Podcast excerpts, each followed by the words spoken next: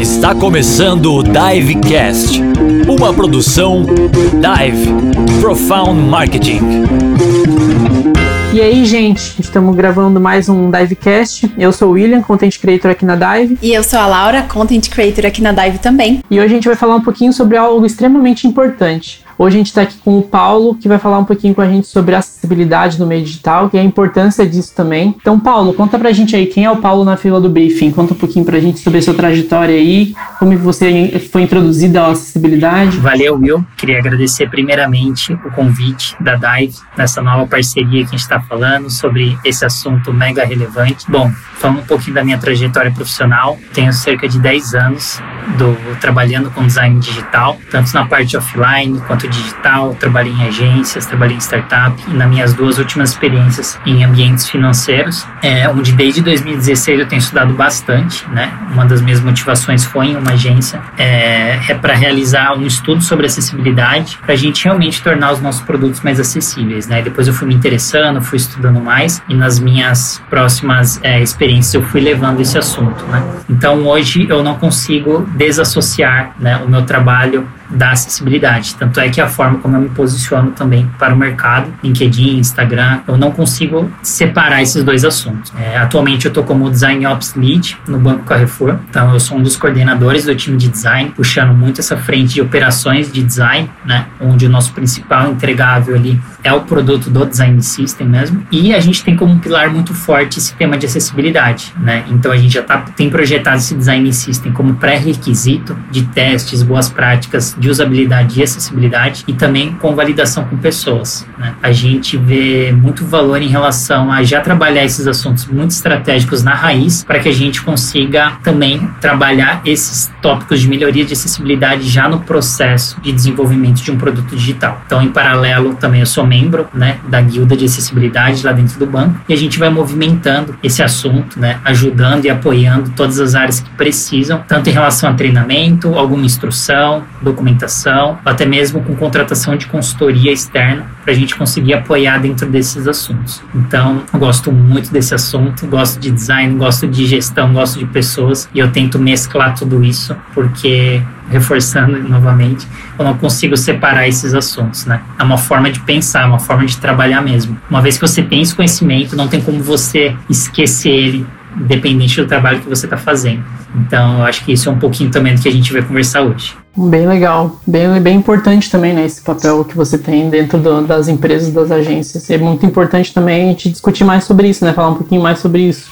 Então, trazendo um breve resumo aí, recentemente vimos a ascensão de uma nova rede social, a Clubhouse, uma plataforma com salas de conversas ao vivo, apenas por áudio, onde apenas usuários convidados e que possuem iPhone podem ingressar. Porém, um dos maiores debates referentes a essa rede foi relacionado à acessibilidade, onde possuem limitações para pessoas com deficiência auditiva e não possuem atributos que, uh, que ajudem pessoas com deficiência visual a sequer passearem pela interface. De acordo com dados da Cartilha Censo 2010, pessoas com deficiência, mais de 23% da população brasileira possui algum algum tipo de deficiência. Sendo assim, 45,6 milhões de pessoas possuem algum tipo de deficiência visual, auditiva ou motora. Acessibilidade não é um luxo. Na verdade, ela é um pré-requisito básico de produtos e serviços e deve ser pensada desde sua concepção e não para tapar buraco depois. Disse a BBC News Brasil a escritora Paula. Pfeiffer, que usou suas redes sociais para falar sobre os problemas de acessibilidade na nova rede social. Então, para entender um pouquinho mais, a gente vai conversar um pouquinho mais com o Paulo sobre acessibilidade para o digital, uma pauta tão importante e necessária para nós, marqueteiros e pessoas que trabalham na comunicação.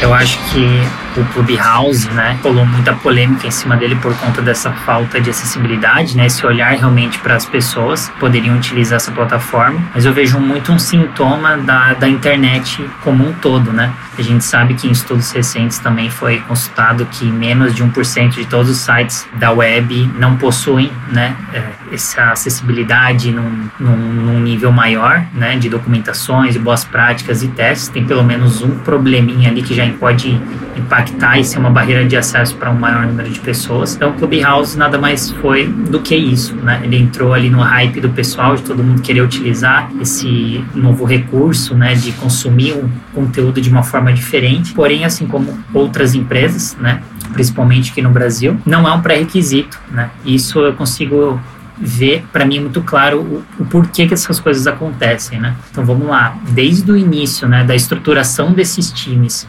já, a gente já tem essa barreira da diversidade, né? Então a gente tem pessoas muito semelhantes trabalhando com a mesma experiência, então só aí você já tem uma visão enviesada, vamos dizer assim, né, de, da concepção, de pensamentos e tudo mais que realmente acaba no esquecimento algumas dores e necessidades das pessoas. Né? Então, por isso a importância, né, tanto da diversidade dentro ali da empresa, dentro desse grupo, né, que construiu esse aplicativo, os designers, os desenvolvedores, é, a galera da diretoria que está olhando para negócios, o time de RH. Será que eles se preocuparam realmente em ter um time diverso para, consequentemente, esse produto sair mais acessível para um, um maior número de pessoas ou não? Simplesmente olharam muito mais voltado para negócio e tornaram ali só a parte visual, olhando alguma coisa por uma linha de usabilidade, uma coisa de UI, uma coisa mais bonita, e deixou de lado esses tópicos, né? Porque fazendo uma leve teste ali via leitor de tela, a gente identifica uma série de problemas, né? E realmente esse ponto de pessoas que não escutam, né? Ou não podem escutar ou têm dificuldade de escutar naquele momento. Como é que eles vão consumir esse tipo de conteúdo? Hoje em dia já tem recursos que a gente consegue trabalhar minimamente para amenizar essa questão, para trabalhar em uma experiência equivalente entre todos, né? Que seja alguma ferramenta que transcreve esse áudio para algum texto ou algum conteúdo que ficasse gravado e depois alguém legendasse, que a pessoa pudesse é, consumir esse conteúdo depois. Então eu vejo que o Clubhouse nada mais é do que a realidade dos produtos que são lançados hoje em dia, principalmente por falta do conhecimento das pessoas, né? Quando a gente não conhece a dor do próximo ou a dor de um maior número de pessoas, né? Tem esse interesse genuíno por pessoas, a gente acaba deixando escapar coisas pra gente, né, que conhece, pelo menos eu estudo bastante sobre o assunto, coisas muito básicas, né, que eu já avalio logo de cara, putz, faltou isso, faltou aquilo. E realmente o processo, né, de testar com pessoas, eu acho que eles falharam até antes disso, né? Tem muitas pessoas que nem chegam a testar, independente da característica das pessoas também. Então é, eu vejo que é algo cultural, que a gente está aí na luta todo dia, né? Compartilhando conteúdo, concurso, gravando esse podcast também para que chegue um número maior de pessoas que se interessem efetivamente por pessoas, né? Para que todo mundo realmente consiga contratar um produto, consumir um conteúdo, enfim, qualquer coisa que a pessoa queira fazer, né? De uma forma autônoma e com segurança. E é interessante até a gente pensar que não é só, né? No, o Clubhouse é só um exemplo, assim, dentre muitos, né? Porque existem muitos muitas plataformas digitais e até muitos espaços físicos, né, de, de trabalho, onde não existe essa visão, né, sobre acessibilidade, sobre como proporcionar aí uma melhor experiência, um melhor dia a dia para essas pessoas. E aí já puxando um gancho para isso, então, já que para a gente engatar o assunto, é quem fala para gente assim quem que se beneficia, né, com a acessibilidade? Então, isso daí é muito legal de destacar, porque quando a gente fala de acessibilidade, é um erro muito comum as pessoas acharem que é somente para pessoas com deficiência, né? Sendo que a palavra unicamente acessibilidade significa acesso, né? Fornecer acesso ao maior número de pessoas possíveis que possam consumir, né, comprar, enfim, navegar por esse ambiente digital aí, já desse recorte que a gente está falando. Mas quando a gente fala de acessibilidade, como você comentou também, né? É no aspecto físico. E hoje, querendo ou não, a gente tem algumas leis que embasam e não deixam as pessoas esquecer efetivamente de alguns pontos, de algumas boas práticas, né? Então, acessibilidade, obviamente, é para todos, porque uma vez você fazendo essas boas práticas, né, seguindo muito essa ideia de experiência equivalente, né? Se uma pessoa consegue chegar até um estádio, por exemplo, andando, uma pessoa com cadeira de rodas também deveria conseguir, né? Independente de como que ela vai se locomover até ali. A gente precisa ter todas essas boas práticas já na cabeça, nesses projetos, né? Tudo como um pré-requisito. Quando a gente está falando de produtos digitais também, né? Pô, pensa que os nossos pais, nossos avós estão utilizando também essas plataformas, né? Se a gente for falar, por exemplo, de uma instituição financeira, todo mundo tem dinheiro, independente da idade ali, e vai conseguir, deveria conseguir mexer, movimentar esse dinheiro, fazer uma transferência de uma forma fácil né? E novamente eu vou destacar os dois tópicos primários ali, né? Que a gente comenta quando fala de acessibilidade, principalmente no ambiente digital. Da pessoa conseguir fazer isso sozinha, sem ajuda de ninguém. Então aí vai envolver elementos familiares, né, ícones, botões, enfim, coisas que a pessoa já utiliza até no dia a dia no meio físico, para ela conseguir identificar exatamente a ação que ela tem que fazer. Também em relação a conteúdo texto, né? Se é algo muito fácil de digerir, conseguir compreender aquela informação, entre outras boas práticas que a gente tem, né? Então, desde uma pessoa idosa conseguir fazer isso sozinha e com segurança, né? Ela não sentir que vai ser roubada, que a senha dela perdeu e vai ter que ir no banco físico para resolver. Enfim, a gente tem que ter N meios de resolver, de realizar uma mesma tarefa, né? Mas sempre com essa ideia, né? Que, tipo, pessoas que têm alguma dificuldade ou têm alguma deficiência ou não têm o um conhecimento de algum assunto, quanto mais a gente investe nessas boas práticas, a gente rompe essas barreiras e pessoas, né? Mais pessoas podem acessar. Isso não significa que vai atrapalhar a experiência das outras. Isso é muito legal de destacar, porque vai facilitar ainda mais. Quando a gente investe em boas práticas de acessibilidade, seja na comunicação, seja na interface, enfim, em tópicos gerais, a gente sempre está facilitando para um maior número de pessoas, né? E se o seu produto, por exemplo, tiver nunca foi pensado nisso, e você começar a investir nisso agora, você vai ver que você vai abrir, vai se abrir para um leque maior de pessoas estarem conseguindo chegar, consumindo o seu produto, o seu conteúdo, contratando, né, entendendo de fato que você está disposto ali para ajudar essa pessoa. Então é muito legal a gente destacar isso, né? Acessibilidade é para todo mundo. Essa é a ideia. Faz uma coisa projetando para o maior número de pessoas, para que você não fique trabalhando em várias frentes separadas de de acordo com cada característica, né? Por isso que é a importância de a gente realmente conversar com pessoas, fazer entrevistas, entender suas dores e necessidades, né? Colocar a prova, vai lá, valida, pega uma opinião, pega um feedback, melhora o seu produto e fica nessa nesse looping contínuo do bem, né? Coloca para testar, viu já alguns gaps ali, alguns problemas, pô, traz para casa, pega, refina, melhora e vamos sempre tentando ajudar cada vez mais as pessoas, né? Porque isso no final do dia são mais pessoas consumindo o nosso conteúdo, contratando os nossos serviços e produtos, enfim, é bom para todo mundo, né? É, com certeza, né? Isso é bom para as empresas e para as pessoas também, né? E aí, pensando nisso, né, qual que seria um caminho, assim, como é que a gente pode, se a gente fosse conversar aqui agora, ah, vamos montar um plano de ação, né? Como é que seria a introdução da acessibilidade dentro de uma empresa que ainda não, não toma nenhuma ação, não faz nada a respeito desse assunto ainda? Eu gosto muito de mostrar inicialmente os números do que, que a gente está falando, né? A gente nada mais está falando do que o número da população brasileira, né?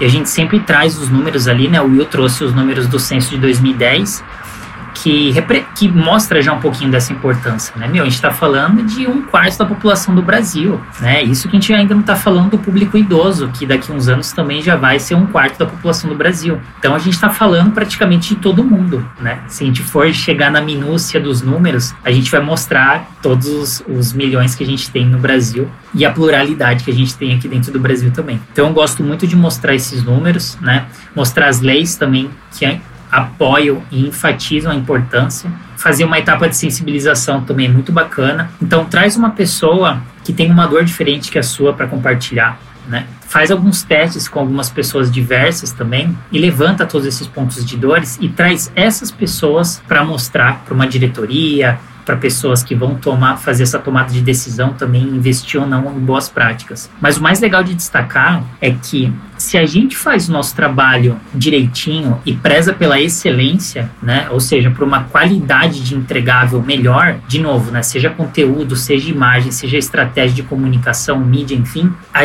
querendo ou não, a gente já vai estar tá cumprindo algumas dessas boas práticas, porque acessibilidade é qualidade. Né? Tipo, ele não é um novo tópico que vai entrar no meio do projeto como um adendo com adicional. É qualidade, uma etapa de qualidade. Então, se você é designer, por exemplo, e teve um conhecimento X até o momento, quando você começa a estudar essas boas práticas de acessibilidade, você vai ver que, tipo, é alguns refinamentos, algumas melhorias que você tem que fazer já no seu trabalho existente. Boa parte delas pode ser que já esteja ajudando as pessoas, né, a tornar aquele conteúdo um pouco mais acessível para elas, mas tem várias outras coisas pequenas que você já pode fazer para melhorar ainda mais a experiência. Então eu vejo que tudo parte da gente querer fazer diferença, né? primeiro, né, trazendo a galera para falar esses pontos que a gente tem para melhorar, para a gente ver realmente o impacto negativo que a gente está tendo, é, está oferecendo para muitas pessoas. E a gente fala tanto né, da experiência do usuário, que a gente se preocupa, né? Mas, meu, será que realmente a gente está se preocupando com a experiência do usuário? Quando a gente fala de usuário, a gente está falando de pessoas que têm uma pluralidade de características, vivências. Será que a gente está falando com o mínimo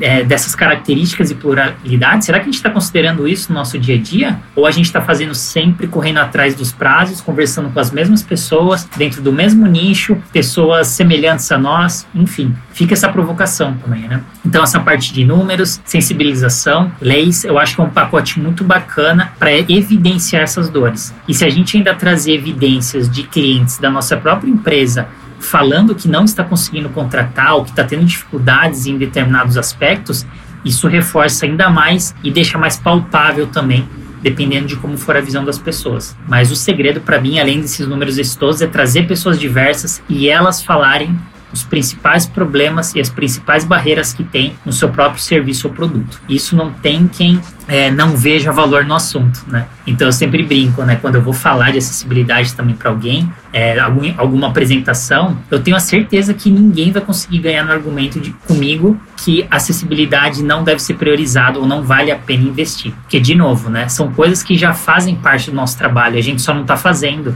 é por falta de conhecimento, é porque na faculdade também a gente não aprendeu ou não teve um foco nisso, é porque na faculdade também a gente não teve pessoas diversas do nosso lado para a gente entender um pouquinho dessas dores também e conversar com elas, né? Muitas vezes a gente vai aprender no mercado ter essas experiências ou ter o interesse de ir atrás, enfim, né? É uma, são várias coisinhas e várias estratégias que a gente pode ter baseado no momento e do contexto da empresa. Né?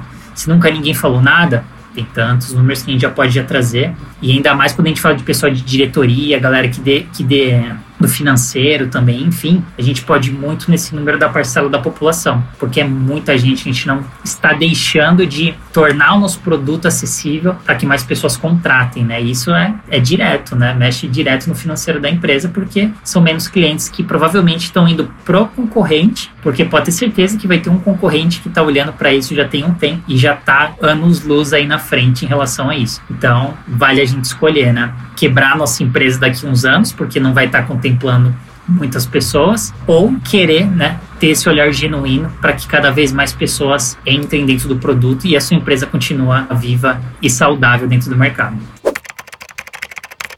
essa preocupação com a experiência, ela, ela de fato precisa existir, né? Não só se a gente for pensar de um ponto de vista de, de negócio, não só por conta do negócio em si ou das vendas, mas sim por conta das pessoas, né? Que é uma coisa que você trouxe mais ali no, no início. Afinal de contas, nós estamos lidando com pessoas, né? E, e aproveitando esse tópico que você trouxe sobre experiência, a gente vê, é, se a gente for olhar mais para plataformas digitais e sites, a gente vê que existe ali uma confusão entre entre acessibilidade e usabilidade. Eu queria que você explicasse pra gente um pouquinho qual que é a diferença entre essas duas coisas. Acessibilidade, a gente está falando muito em relação ao acesso mesmo, né? Como até eu, eu, eu comentei anteriormente. Acessibilidade significa fornecer acesso ao maior número de pessoas, se não todas, né? É você se preocupar com que as pessoas consigam chegar minimamente no seu conteúdo e perceber eles. A usabilidade, também o próprio nome já diz ali, né? É em relação ao uso. Então, uma coisa é a pessoa conseguir conseguir chegar no seu produto, tendo uma experiência legal. Outra coisa, ela conseguir utilizar o seu produto no dia a dia,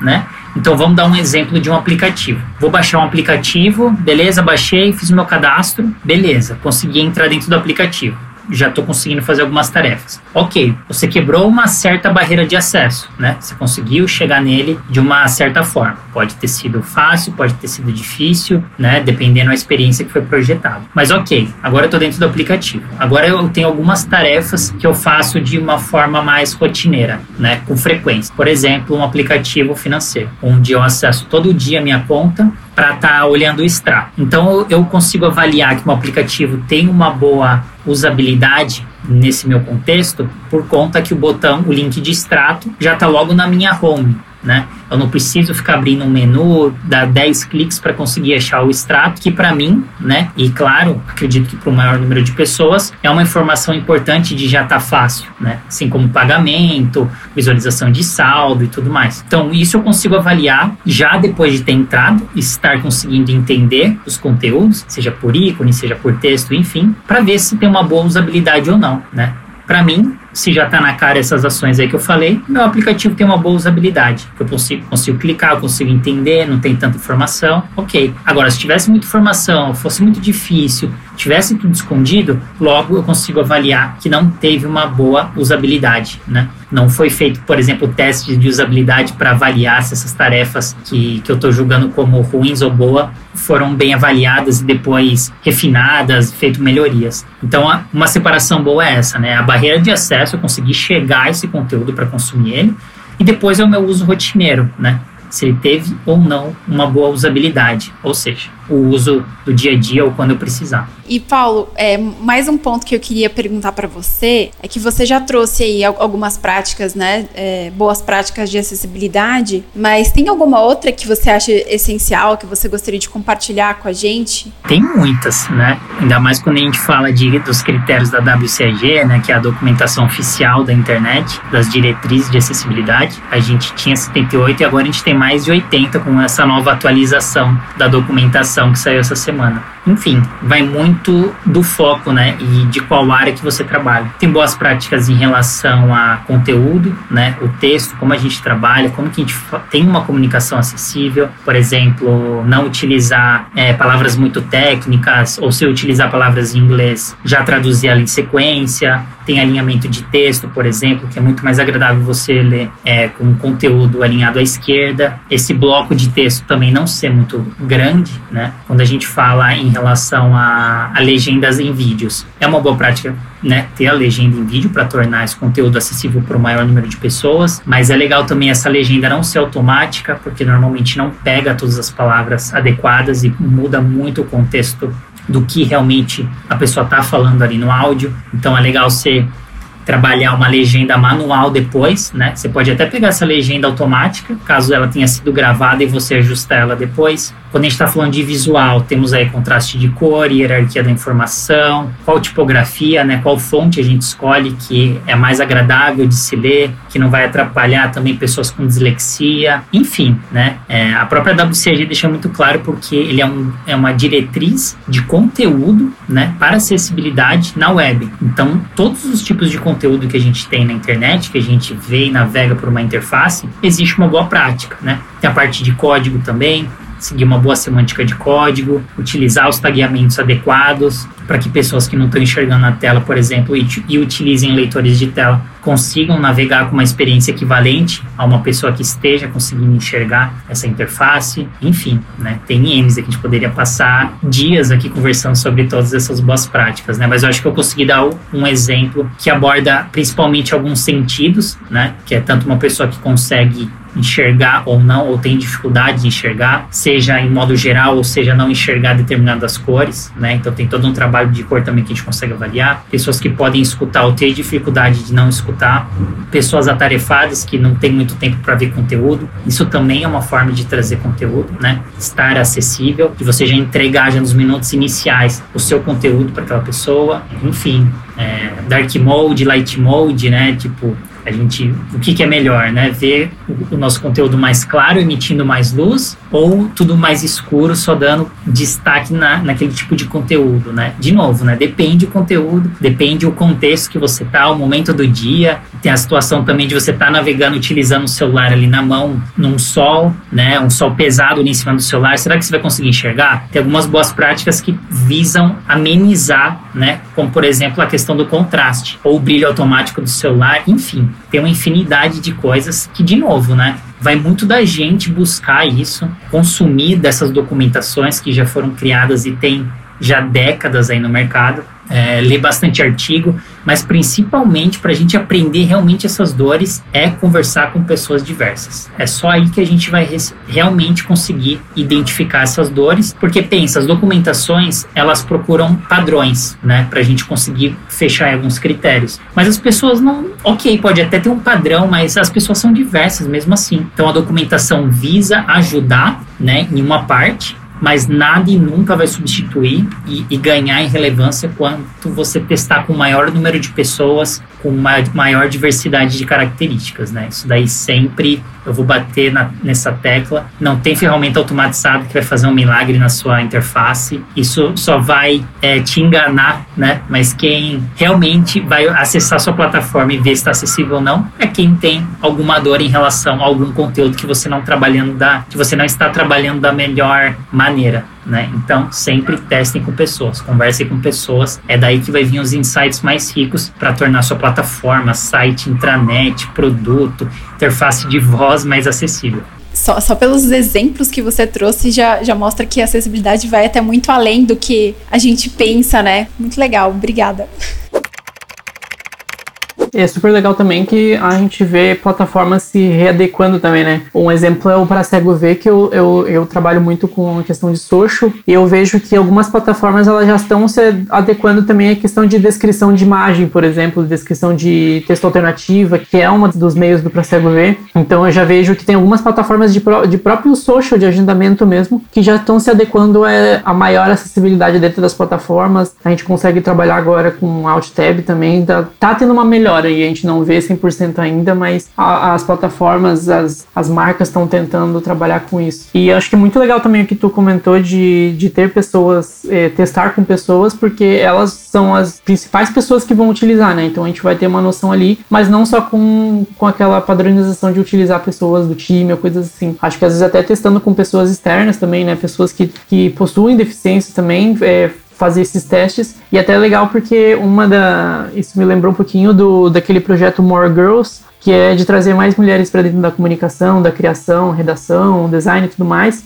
E eu lembro que uma das principais, dos principais motivos delas terem criado essa plataforma era porque mais de 60% das mulheres não se viam no mercado de trabalho, é, não se viam na, nas, na, nas mídias, e por conta disso elas viram que na verdade era um problema que estava dentro das empresas mesmo, porque as empresas não colocavam mulheres reais para falarem com mulheres reais. Então acho que isso também acaba entrando dentro da acessibilidade, né? As, as empresas acabam não investindo em pessoas com deficiência ou pessoas diversas e acabam é, dando até um próprio tiro no pé, né? Porque elas querem fazer essas, essas inovações, mas ao mesmo tempo elas não testam com as, os principais focos delas, né? Total, Will. É, é muito disso. Eu acredito muito nisso, porque se a gente começa a puxar, né? Pô, onde é que tá o problema? Ah, não, tá lá na faculdade que ninguém falou. Tá, mas e antes, e antes, e antes. A gente começa a puxar, chega nos nossos pais que também se debateram com tudo essa falta né, de conhecimento em relação a esses tópicos e a gente consegue fazer um retrato até da realidade no Brasil, né? Brasil e mundo. É a falta de diversidade, é a falta de estímulo, é a falta de pessoas que pensem o correto, vamos dizer assim, né? O, o que deveria ser o correto, né? De, de ter pessoas diversas. E, e, hoje em dia no mercado a gente já sabe, né? Tem vários indicadores que, que mostram, né? Pessoas que, por exemplo, do recorte da mulher que você comentou. Empresas que têm o maior número de mulheres na liderança é, performam 20% mais, né? Dão 20% mais de lucro. É, então, tipo, é com base nisso, é com pesquisa, com a galera dando é, mais oportunidades, se abrindo, não ficando sempre ali no mesmo, né? Tudo vai também chegar numa parte do conhecimento, né? Chega num momento, talvez, que eu acho que a galera meio que bloqueia para algumas coisas, mas deveria estar tá mais aberto. Se a gente estivesse escutando, participando mais de evento, estudando mais, fazendo mais cursos, enfim, né? É, é um, é um grande problema, problema, eu acho que da nossa, é, da cultura mesmo, né, do Brasil. Todos esses tópicos, né? E, e, claro, né, a gente tendo pessoas diversas trabalhando com a gente, já vai vir na raiz todos esses levantamentos de dores, preocupações, né? Não vai precisar chegar lá na ponta com o produto já no ar para um cliente vir e levantar a mão falando que não se sente considerado para começar uma mobilização e isso se priorizarem, né? Então, é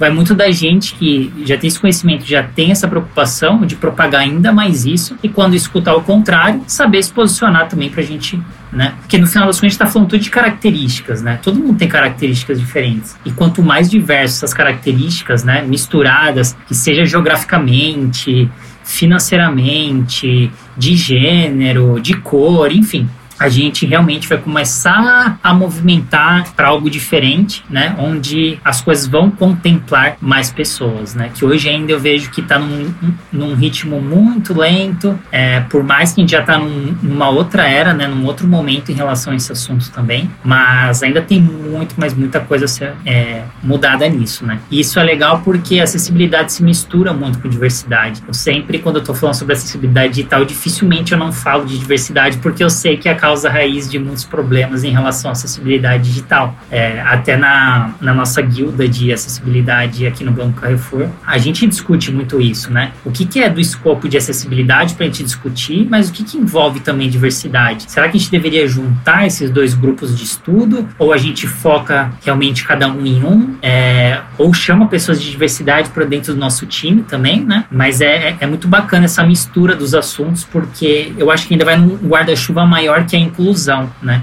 A gente tem que ter esse olhar de inclusão para todo mundo, independente se é pessoa com deficiência, é, se é homem, mulher, enfim, a, essa diversidade de gênero também que a gente tem, é, toda essa pluralidade, para a gente estar tá falando de uma mesma coisa, né? Incluir todo mundo dentro, seja do cenário de trabalho, seja dos testes, enfim, do que a gente estiver trabalhando no momento, né? É muito importante destacar isso. Sim, bem importante também. Acho que até é uma conscientização das empresas, né?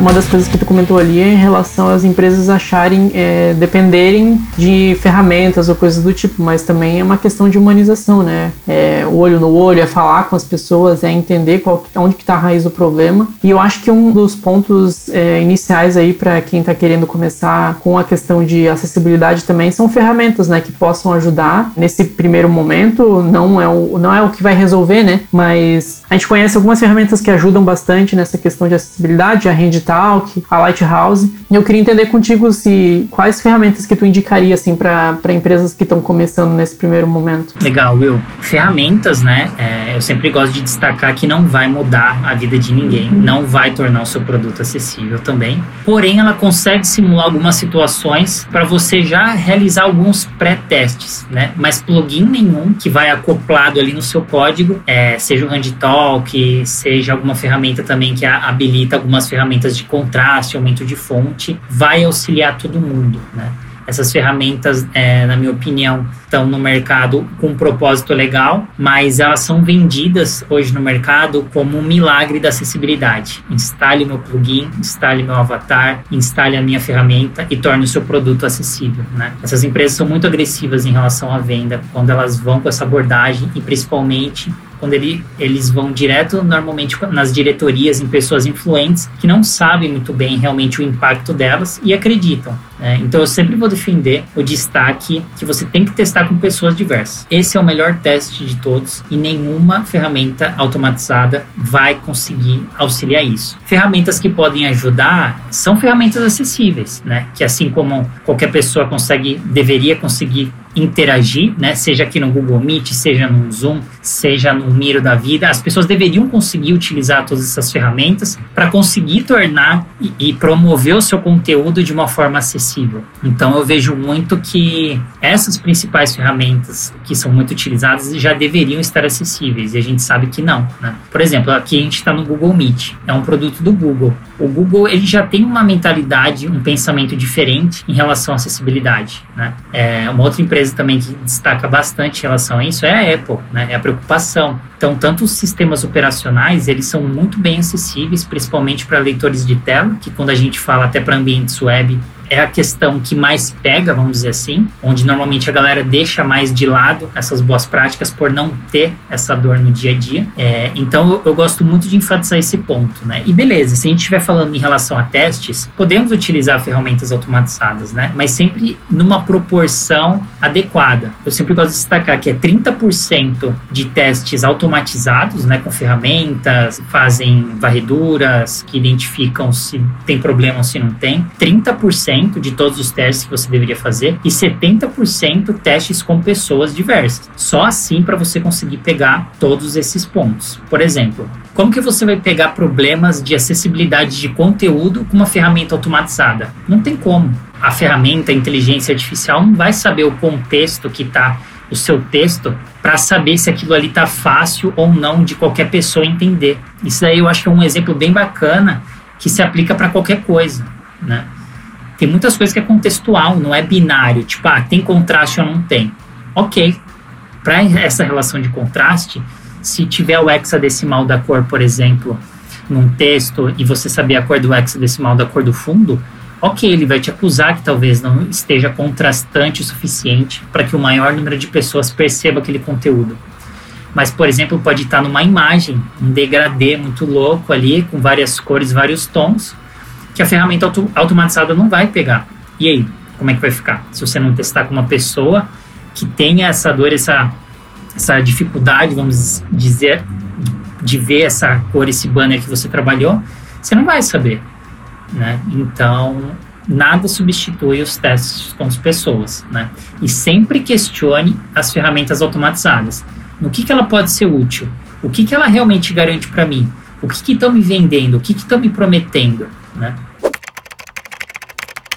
Então, agora vamos falar um pouquinho sobre projetos, né? Coisas onde a acessibilidade é colocada em prática. O primeiro de tudo, como é que dentro de uma empresa ou seja numa agência ou até dentro de empresas mesmo que querem implantar acessibilidade tanto no espaço físico quanto nos processos ou num portal, numa plataforma digital, como é que você faz para envolver a equipe nessas entregas e fazer com que todo mundo tenha ciência da importância da acessibilidade? É, eu vejo que são etapas, né? Primeiro a gente tem que entrar com uma etapa de conscientização, bem na linha que a gente já conversou, né, para deixar todo mundo na mesma linha. Pô, o que, que é esse assunto? O que de fato é, né? Quantas pessoas estão sendo prejudicadas da gente não olhar para esse tema? Traz pessoas para compartilhar suas próprias dores, né? Porque uma coisa é, sei lá, eu falar em relação a uma dor específica que eu não tenho. Eu estou falando por conta de pessoas que estão falando para mim. É uma coisa. Agora, a pessoa que sente aquela dor está falando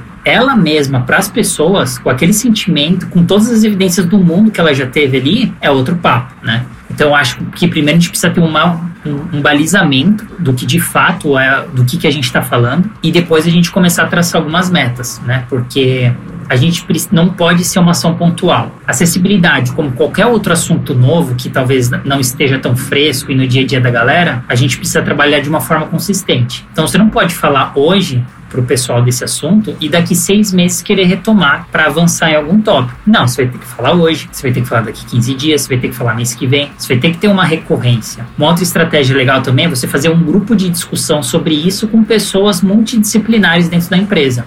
Então, chamar um designer, chamar um desenvolvedor, chamar uma pessoa de conteúdo, chamar, enfim, todas as, pelo menos uma pessoa de cada área da empresa, para todo mundo estar balizado sobre o assunto e, e ver o que elas já conseguem fazer dentro da sua própria área, o que está no seu alcance, já para fazer diferença, né? É, uma outra coisa que a gente pode fazer também é dinâmicas, né, de priorização para a própria galera avaliar o trabalho, para ver se está acessível minimamente ou não, né? Trazer uma pessoa para testar os seus produtos também. Essa parte eu acho essencial que as pessoas testando um produto seu assim no susto até para ver se está acessível ou não, ela vai levantar uma série de pontos, porque ela já vai compartilhar, ó, isso daqui não está acessível para mim por conta disso, disso, disso. É, eu tenho muita dificuldade em relação a isso. Então, isso sensibiliza as pessoas. É legal também te destacar que não é da noite para o dia, dia que a gente vai fazer essa tombada, essa mudança. Mas uma vez que a gente começa a colocar como pré-requisito uma série de coisas dentro do nosso processo, a gente começa a ter um avanço, que a gente começa a escalar o assunto. Então não é a Laura, não é o Will somente as pessoas que estão puxando esse assunto. Todo mundo tem responsabilidade dentro disso. Né? Isso é muito legal de frisar. Todas as áreas, até quem está recrutando pessoas para o time, tem responsabilidade nisso. Porque se recrutar uma pessoa que não tem o conhecimento, não tem um fit cultural, não tem essa abertura também, vai estar, tá, pode estar tá impactando negativamente dentro do projeto ou o que vocês estão fazendo. Então é muito legal ir sentindo também e, e, e pedindo a opinião da galera. Meu, o que a gente pode fazer de melhor aqui em relação a esse tópico, aqui, esse treinamento que a gente fez, né? Pô, já vi que tem oportunidade de melhorar tal coisa. Pô, beleza, vamos fazer nesse projeto, no próximo projeto para testar? Se der certo, a gente coloca como pré-requisito para os próximos projetos. O que, vocês acham? Beleza? Vamos para cima então. Com isso, a galera vai sentindo também que tem um propósito a mais ali, né? Pô, beleza, eu tenho um propósito aqui de trabalhar, ganhar meu dinheiro, ir para casa, conseguir comprar as coisas que eu quero, né? Ficar com a minha família caramba, se a gente coloca e usar essa abordagem também, que a gente está fazendo uma diferença maior na vida das pessoas, será que a galera não se engajaria mais em trabalhar nesse aumento de qualidade das coisas que a gente está entregando? Então é muito da gente ir sentindo, pedindo a opinião da galera, mas sempre com calma, uma etapa por vez, né, para a gente não forçar a barra e já criar uma barreira de algumas áreas em relação a esse tópico. Então com isso a gente vai sempre estar tá num aprendizado muito bacana e vocês vão sempre estar tá conseguindo entender aonde vocês precisam atuar mais, né? Pesquisa de satisfação também em relação ao assunto pode ser uma forma também da, da galera colaborar em relação a isso, ver se está mudando alguma coisa ou não. De novo, né, testando com a galera diversa para ver se realmente está fazendo a diferença ou não. Isso já é, é legal, tipo, já está na cultura, por exemplo, né, se a gente está falando aí do cenário das agências. Esse assunto já está muito claro, o valor na cultura das agências, para que a gente consiga também, digo nem convencer, né, mas conseguir mostrar esse valor para os nossos clientes, para que eles peçam também para a gente esse cuidado, né, de testar com as pessoas, envolver pessoas diversas aí dentro desses testes, treinamentos e até concepção, até mesmo dentro da equipe que a pessoa está trabalhando, né? E assim a gente vai crescendo junto, né? Mas eu acho que essa parte inici é, é, inicial de números, sensibilização, fazer treinamentos recorrentes com a galera de capacitação sobre o que, que é, do que, que a gente está falando, trazer pessoas para testar novamente nossos produtos e elas falarem essas dores, eu acho que é a parte essencial de um início que vai pavimentar, né, rumo a uma cultura de acessibilidade no futuro essa parte da sensibilização realmente é, é muito importante. Eu, eu falo até por mim, né? Porque, embora eu já tenha trabalhado em, em muitas empresas e projetos diferentes que eles, eles visam a acessibilidade, é uma coisa muito diferente quando você está envolvida num processo de construção, né? E quando você se envolve, quando você fica ciente de todos esses, esses pormenores que você trouxe, realmente é, abre a nossa mente assim de uma, de uma forma completamente diferente. A gente meio que mergulha num mundo novo, né? Puxando esse gancho, eu queria saber se você tem alguns cases para compartilhar com a gente. Os cases que eu tenho é muito de vivência em relação a, a boas práticas inseridas já dentro do time, né? Porque quando a gente está falando de acessibilidade, né, reforçando, a gente nada mais está falando do que coisas que a gente já faz no dia a dia, mas com uma qualidade maior, se preocupando, né, realmente com o impacto de isso nas pessoas. Então eu vejo que um case factível e legal de a gente falar assim são coisas que a gente testa, né? Faz, independente se é um site, aplicativo, enfim, coloca no mercado, valida com as pessoas, né? Tenta validar com o maior número de pessoas e recebe esse feedback via seja uma Apple Store, seja uma Google Play, enfim trazendo para você que, pô, realmente, eu acho que eu tô no caminho certo. Porque, de novo, né, quando a gente fala de acessibilidade, a gente está falando de muitas coisas. Não é um tópico específico. São vários tópicos dentro de vários conteúdos, dentro de várias áreas que podem impactar. Então, pense que eu posso fazer um trabalho lindo de contraste na minha paleta de cor, mas quando a pessoa vai baixar o meu, ou acessar o meu site, a pessoa demora 10 segundos para carregar minha página. Meu, acabei com toda essa boa prática específica desse critério de, de, de para quem é vidente, né? Somente com a performance do site, que era responsabilidade de uma outra área que eu poderia ter levantado essa bola também, né? Logo poderia me comemorar que tipo a minha parte eu fiz, mas não, é um conjunto de coisas, né? Então é difícil trazer um case aqui onde a gente consiga mostrar entre todos esses aspectos. Mas eu vou trazer um exemplo de um entregável que a gente está fazendo agora lá no Banco Carrefour, que é o site da a maquininha Apag,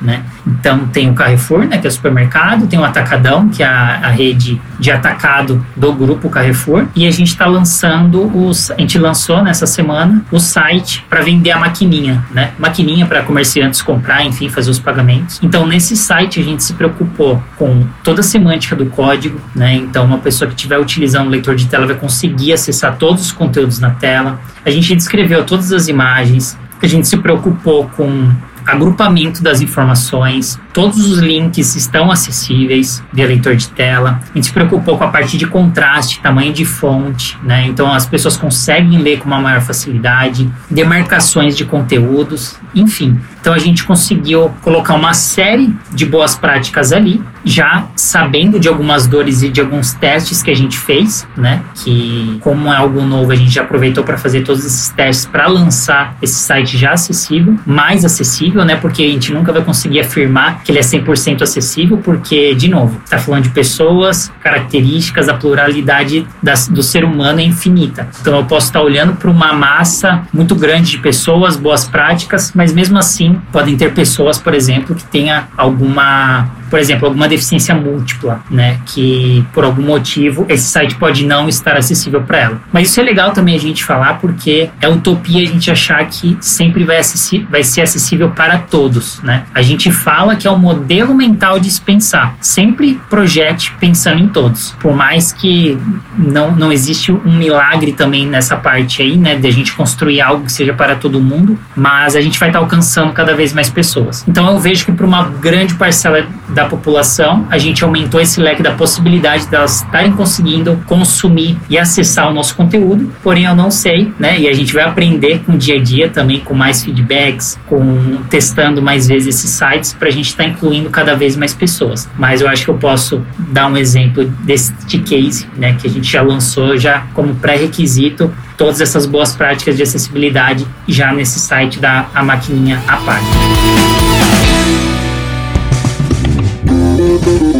Eu, olha, gente, eu acho que é isso. Will, você tem mais alguma consideração para fazer aí? Eu adoro falar sobre isso, né? Então, se me deixar, eu fico aqui horas conversando. Já conversamos em live com o Paulo, então é um assunto que a gente já debate há algum tempo. O Paulo também já fala sobre isso também em alguns outros podcasts, já falou em lives e tá dando aula agora também, né? Então, é um assunto muito importante, né? Que a gente precisa sempre reforçar, principalmente para nós que trabalhamos com comunicação, que criamos é, estratégias de marketing, também pensar nessa questão de acessibilidade, né? não é só para um grupo determinado de pessoas, tem que ser diverso mesmo e é, e é isso. Testar com diversas pessoas, ter diversas pessoas no seu time também é muito importante para gerar isso. Muito obrigado, Paulo, pela sua presença aqui, por ter disponibilizado um pouquinho do seu tempo para falar com a gente sobre esse assunto que é tão importante. E me fala aí, para quem quiser conhecer um pouquinho mais né, do seu trabalho, saber um pouquinho mais sobre, sobre você, onde aqui o pessoal pode te encontrar nas suas redes sociais. Show, Laura. Bom, primeiro agradecer novamente né, o convite de vocês. É sempre muito bom estar trocando aqui com a Dai,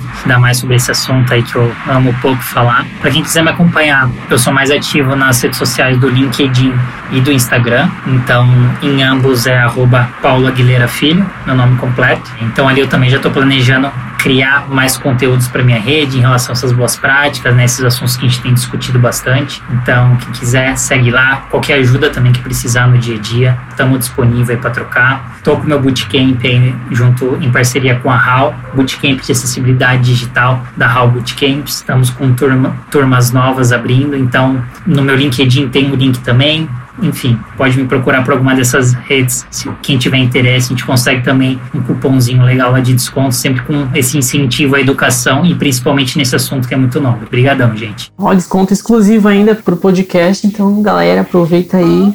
Ó. Oh. É sobre isso. Gostamos de descontos. Show de bola, Paulo. Para você que tá ouvindo a gente aí também, aproveita para nos seguir nas redes sociais. É Dive Digital no Instagram, Facebook e LinkedIn. E até a próxima. Fiquem ligados porque daqui a um tempinho teremos mais podcasts muito interessantes com outros assuntos bem bacanas igual esse que a gente teve com o Paulo hoje. Valeu, gente. Tchau, obrigado.